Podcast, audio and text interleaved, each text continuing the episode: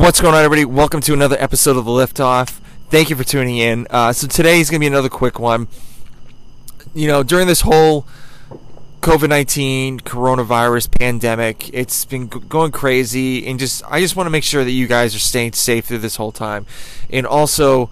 Um, if you know anybody that's you know living by themselves or doesn't have really any social interaction because a lot of the states are shut down, you can't really go anywhere.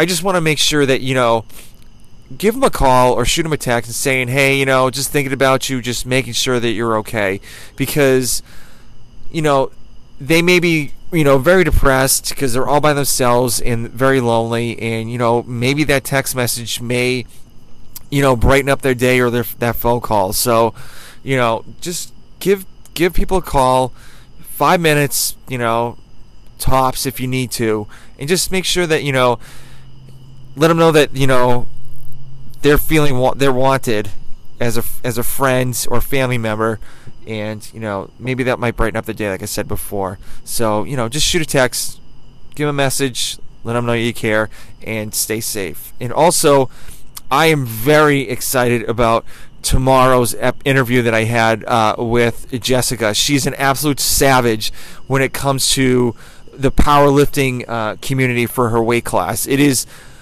unreal the numbers that she's pulling and squatting. Um, there, it's a lot more than me. Just let me just say that. So, um, during this interview, she was super nice. She was awesome. Uh, you know, great person to t- talk to. You know, didn't feel nervous at all because I do feel nervous a, lo- a good amount of the times uh, when I have interviews with my guests.